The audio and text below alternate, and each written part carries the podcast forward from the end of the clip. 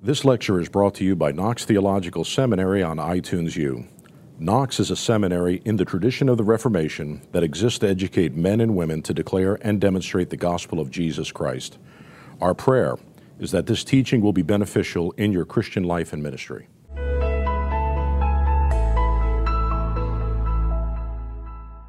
The first thing I wanted to quote to you was Oswald Bayer's thesis about antinomianism. He says, in its universalizing of the gospel, the modern age is antinomian, but at the same time, it is increasingly nomistic. And what he means by that is on the one hand, we live in an age where we define it by freedom, uh, where we say that to be human is to be free, good. We live in a world of progress. Um, there's nothing binding you or holding you back from the things that you want to be or do. And in that sense, it's antinomian. But the problem with this is that whatever we as modern people want to be, we have to become that thing. Um, so, in this sense, we don't have freedom to exist, but we're always living in a, in a freedom to become something else. So, the, mo- the modern age finds a lot of ways to say you're completely free, but then impose all kinds of laws on you. Um, you know, Bayer quotes Sartre and saying, um, "We are not freed for freedom, but to freedom condemned." The modern, the, the freedom of the modern age um, offers no hope or way out, um, but only an increasingly complex series of things that you must do to be something else.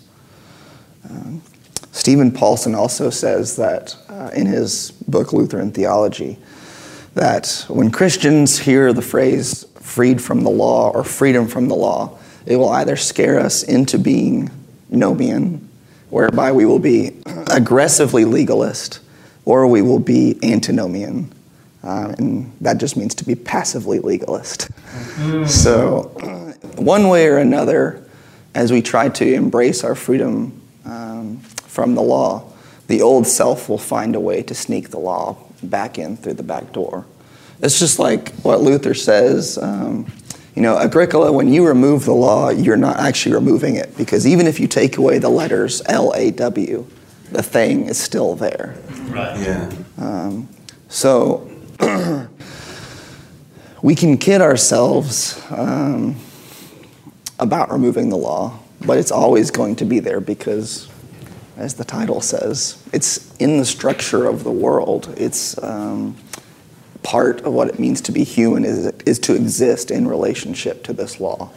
I thought uh, Tullian, our former pastor, had a really neat post about kind of that concept in relation to the way that often it's described that you know, the gospel sits between two chasms, two precipices, legalism and license. Mm. Um, and one of his points was that actually license is just another form of legalism. Mm-hmm. It's a form of, it's uh, denying the law of God being a law unto oneself, creating your own laws and living according to those laws.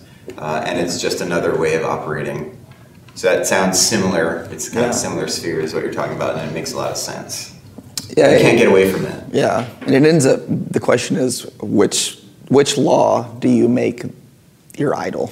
Right. Um, the one that is revealed to us or the one that you choose.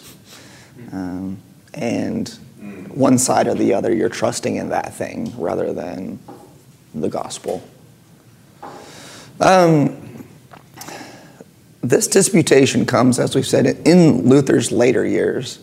Um, and from 1530 on, the last 16 years of Luther's life aren't as dramatic or tension filled. A lot of stuff happens, but there's not as much escaping from castles, you know, avoiding death threats and all of this, but a lot still happens. Um, one thing that I want you to know in terms of the history of this document is its relationship to the Smalcald Articles, um, which is part of the Confessions. Um, there was sort of one final attempt to bridge the gap in the Reformation, um, and the Pope and the Emperor called for a council um, so that bishops can get together to discuss reform. and Luther was asked to write um, a document just explaining what the Lutheran witness is. Um, they thought, let's get something further than the Augsburg Confession because that obviously failed to do it. Um, and he, so he, Luther wrote the Smalcald articles, and the people around him also took this as an opportunity to say, let's get your sort of final confession down um, so that if you die, we will have this thing um, that people won't be able to dispute your witness.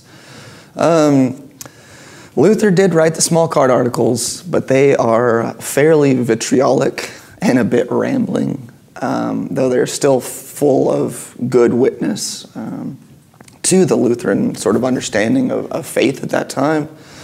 Um, but the reformers didn't end up using it for that council because it was kind of a problematic document in some way because it shows Luther's rough edges. Um, so they ended up using the Augsburg Confession anyways.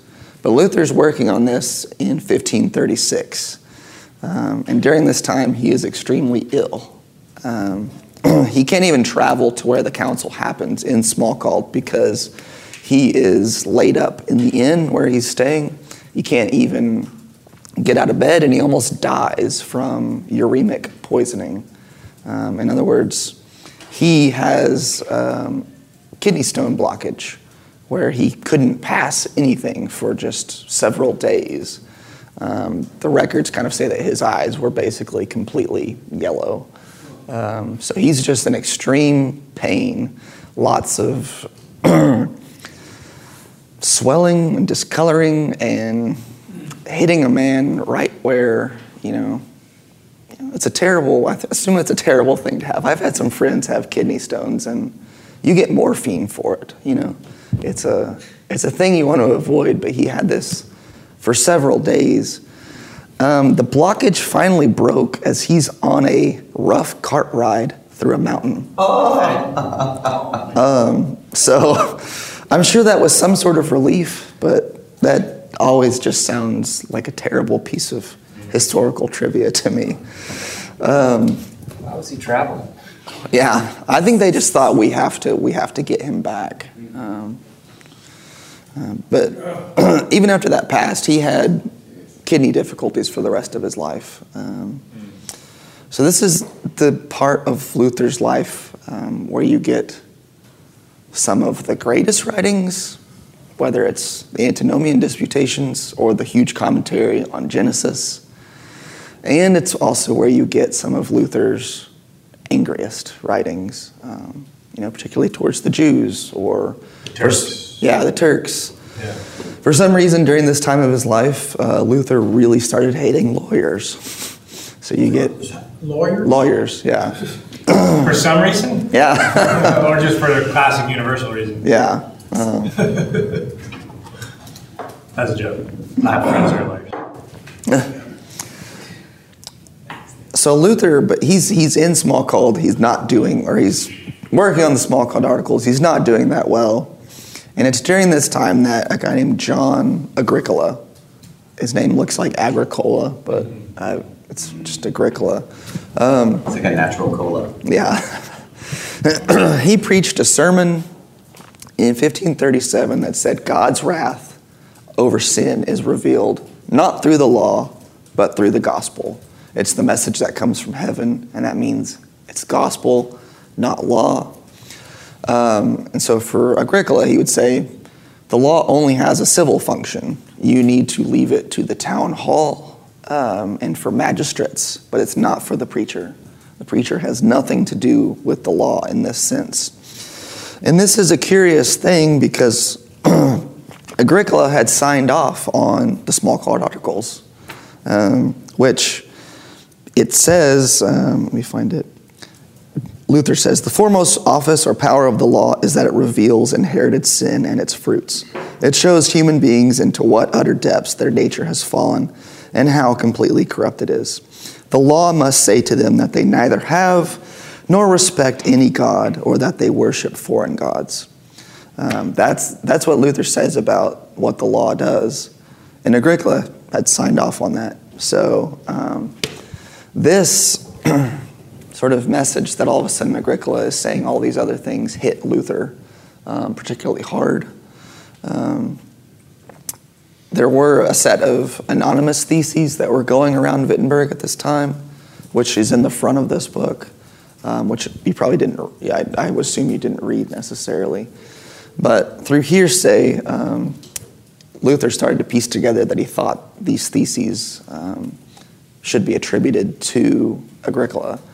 Um, well, I, I, agree with you because what you're saying, that, that, that phrase you use, they did, the, the, the, law only belongs in the town hall, mm-hmm. is the first thing that was said yeah. by this anonymous writer. mm-hmm. One of the first things. Yeah, and the issue there is that Agricola never said, "Okay, I did these these are me," or at least representing my thought. Um, but Luther went ahead and attributed it to him. Okay, so um, Luther. There's a lot of um, public shaming of Agricola that happens um, throughout this this time. Um, so Luther, even though I think he's right to take Agricola to task on the issue, um, perhaps didn't handle it well publicly um, as, a, as sort of a pastoral failing, probably. but Agricola wrote a letter to Luther because Luther had uh, withdrawn support for a book that Agricola was writing on, um, and he defended that. He defended himself, saying, "I agree precisely with what you teach about the law." Um, right after Luther gets this letter, he preaches a sermon um, defending the necessary work of both law and gospel. And then Agricola turns around and sa- accuses Luther of proclaiming two different kinds of justification. Um, there's a lot of strange sort of double speak um, happening throughout this thing. Um, after this is when we, we start getting into the disputations. The first disputation happens, and Agricola is not there. Um, the second uh, uh, disputation is the only time when Agricola is actually present, and through the work of Agricola's wife, um, they help bring some reconciliation between the two. Um, the problem is that after the re- reconciliation, Agricola is allowed to continue preaching and teaching. And what does he go on to do? But continue to preach and teach. Um, what he had been saying before the reconciliation. Um, and this obviously really angered Luther, um, but what angered him even further was this rumor going around that Agricola was just waiting for Luther to die so that he could really preach and teach precisely what he wanted to. Um, this frustrated Luther so much that he started to identify Agricola with the Sacramentarians, the Anabaptists, and Munzer. And this anyone he could throw on the wall with. Yeah, and those those are the worst people. Um, those are the people that cause peasant revolts. They want to rebaptize you, which is you know the dumbest thing possible. They deny Christ's presence. They deny justification. Um, so Agricola is very quickly not just wrong on something, but he is the embodiment of all wrongness um, and is set aside um, with, with the evil ones. Um, and Agricola was on the faculty of Wittenberg? Yeah, he, he, he was supposed to be on the faculty earlier, but for some reason he didn't really show up until about, um, I think it was 1536. It was, it was supposed to have happened earlier, but for some reason he stayed away. And why did Luther want to pull disputation back as the means to have this public mm. discourse slash shaming because it was so they could do a smear campaign. Is it that base or because they disputations had completely fallen out for yeah. years or so? I wouldn't say that they had completely completely fallen out, but because they were still sort of an academic form of dispute. Um, like the sixth disputation is actually a sort of record of what happened um, during a guy's doctoral defense. So they could be used. Um, Luther was just probably one of the few ones that really, really preferred it.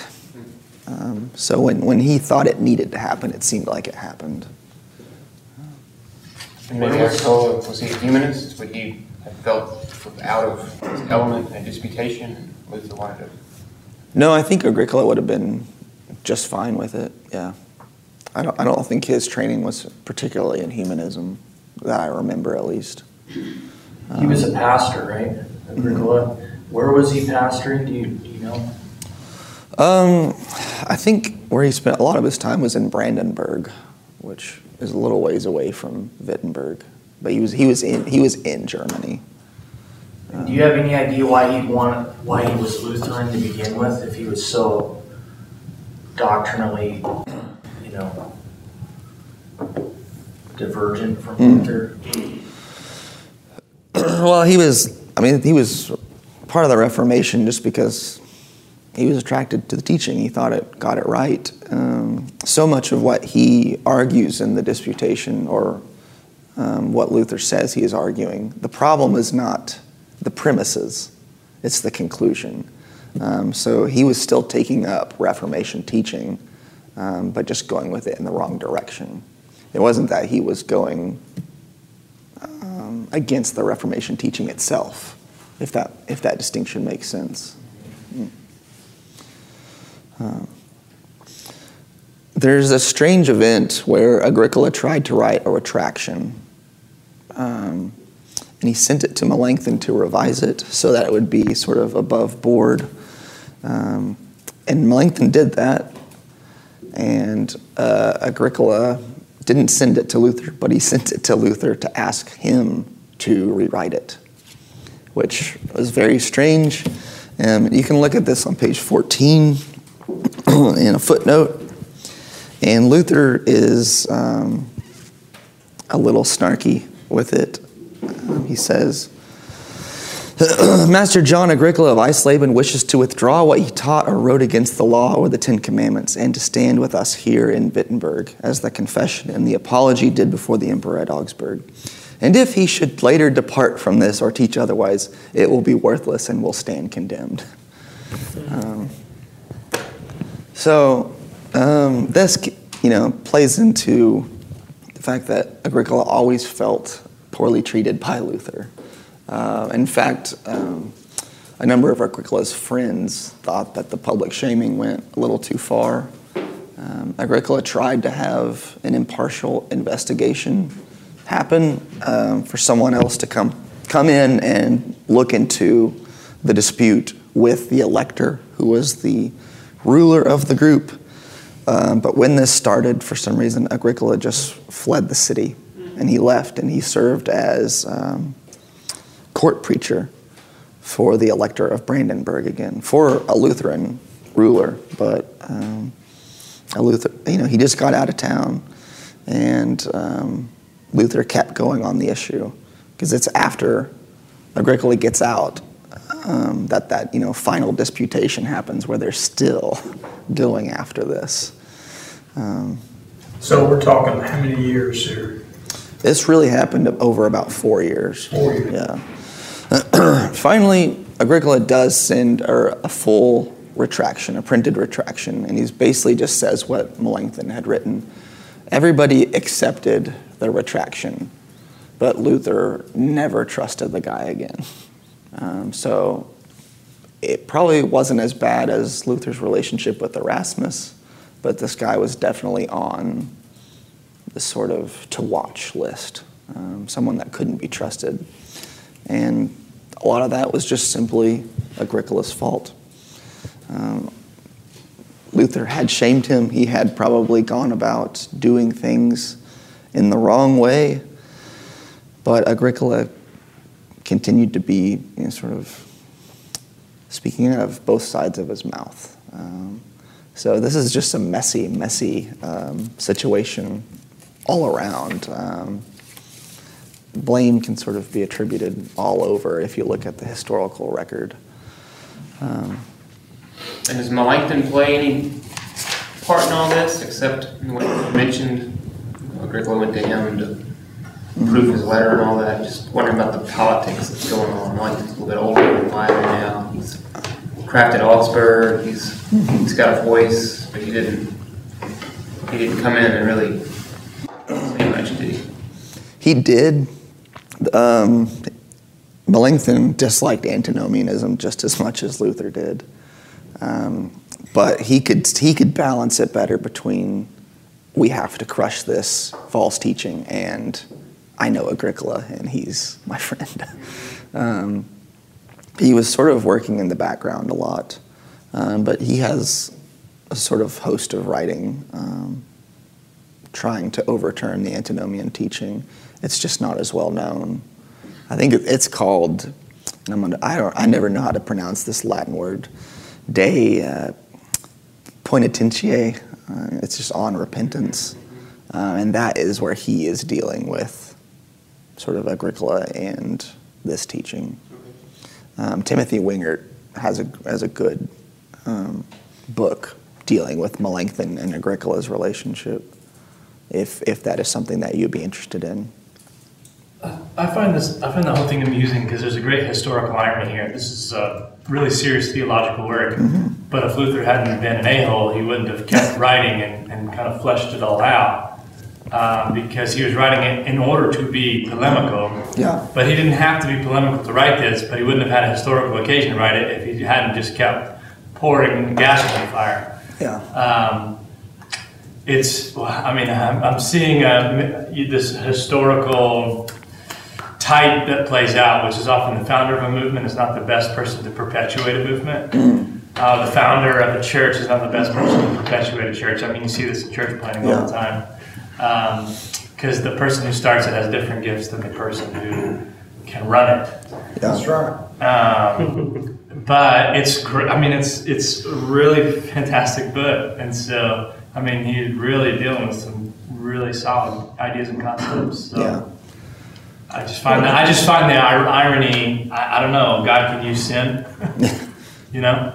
Yeah. And he can use sickness. I mean, I think a lot of this is coming from his not feeling well all the mm. time. I mean, he's not he's not a healthy man. Yeah. And he can't get any help, and consequently, he's he's got acid coming out of his uh, pen. Yeah. Sorry. well done. yeah, when you have to take a entendre to it. Definitely double entendre. wow. Sorry, that was that was that was the best one. Yeah. when you have to take a rough cart cart ride through a mountain so that you can go pee, you're in you're in a bad state. Working. I mean, I've, i like to work. I was like, I'm phoning this in. Mm-hmm. You know what helps though is just good German beer and wine. well, it doesn't help when you need to get yeah, rid of it later. That, that, that exacerbates Temp- temporary temporary help in the kidneys. Yeah. yeah. Um, you know that's it's a it's an interesting point that you raised though that. Um, Luther wasn't a politician or an ambassador. Um, there's a common saying that the, the first, it's basically saying the first Martin would have never survived had the second Martin not come along. Uh, and that's a statement particularly about Martin Chemnitz. Um, the Lutheran movement would have never continued. It would have just fragmented and um, became more and more fractious if someone else hadn't come along to put the pieces together. Because neither Luther nor Melanchthon were that person. Like neither. They weren't institutional mm-hmm. perpetuators. Yeah. That's yeah. I just find that an interesting part of history because it was already fracturing. We've got antinomians, we've got Anabaptists in mm-hmm. Germany, and the peasant revolt. I mean, in 20 years, Luther had wrought a fairly chaotic world. Mm-hmm. Yeah. And so, what was the Martin that came along that kind of sowed all this? It took it took the problems and his, his name is Martin Chemnitz, C H E M N I T Z. Martin Chemnitz. And he's responsible for a lot of the later writing in the formula or in the Book of Concord. Um, Luther would say that um, the antinomians had two major problems. Um, first is that they say uh, Christ has formally removed all sin. He's actually and literally taken all sin away from the person. Um, says, thus, they ridicule sin, and whenever they hear of sin, they smile and smirk. Um, and this led to a poor ecclesiology. He would say, because they have this view of sin, they pretend that the church is pure and whole without any stain and blemish. Um, so that when we hear about Christ warning about sin or admonishing sin, it's just this possibility of future sin. Uh, it's a very hypothetical um, possibility. Um, and Luther thought this completely undid the reality of justification and the way that faith latches onto Christ as mediator. Because if you don't have any sin, he would say you don't have any need of Christ, and Christ loses his role as propitiator and mediator of you in your daily life, in and out. These courses provide a glimpse into our academic programs. Knox students can take one week or semester length courses in person at our South Florida campus or choose to complete a degree entirely online. By bringing together academic excellence, a vibrant community of learning, and flexible scheduling, Knox offers today's students timeless truth through modern convenience. For more information about earning credit toward a master's degree, please visit our website at knoxseminary.edu.